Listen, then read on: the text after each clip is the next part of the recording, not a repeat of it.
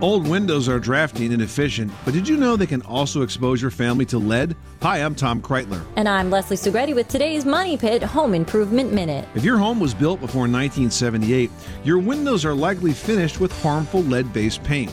Everyday opening and closing of old windows releases microscopic lead dust into the air. And this is dangerous for people of all ages, but especially for small children. Any project with potential lead exposure calls for caution but can be done safely with the right help.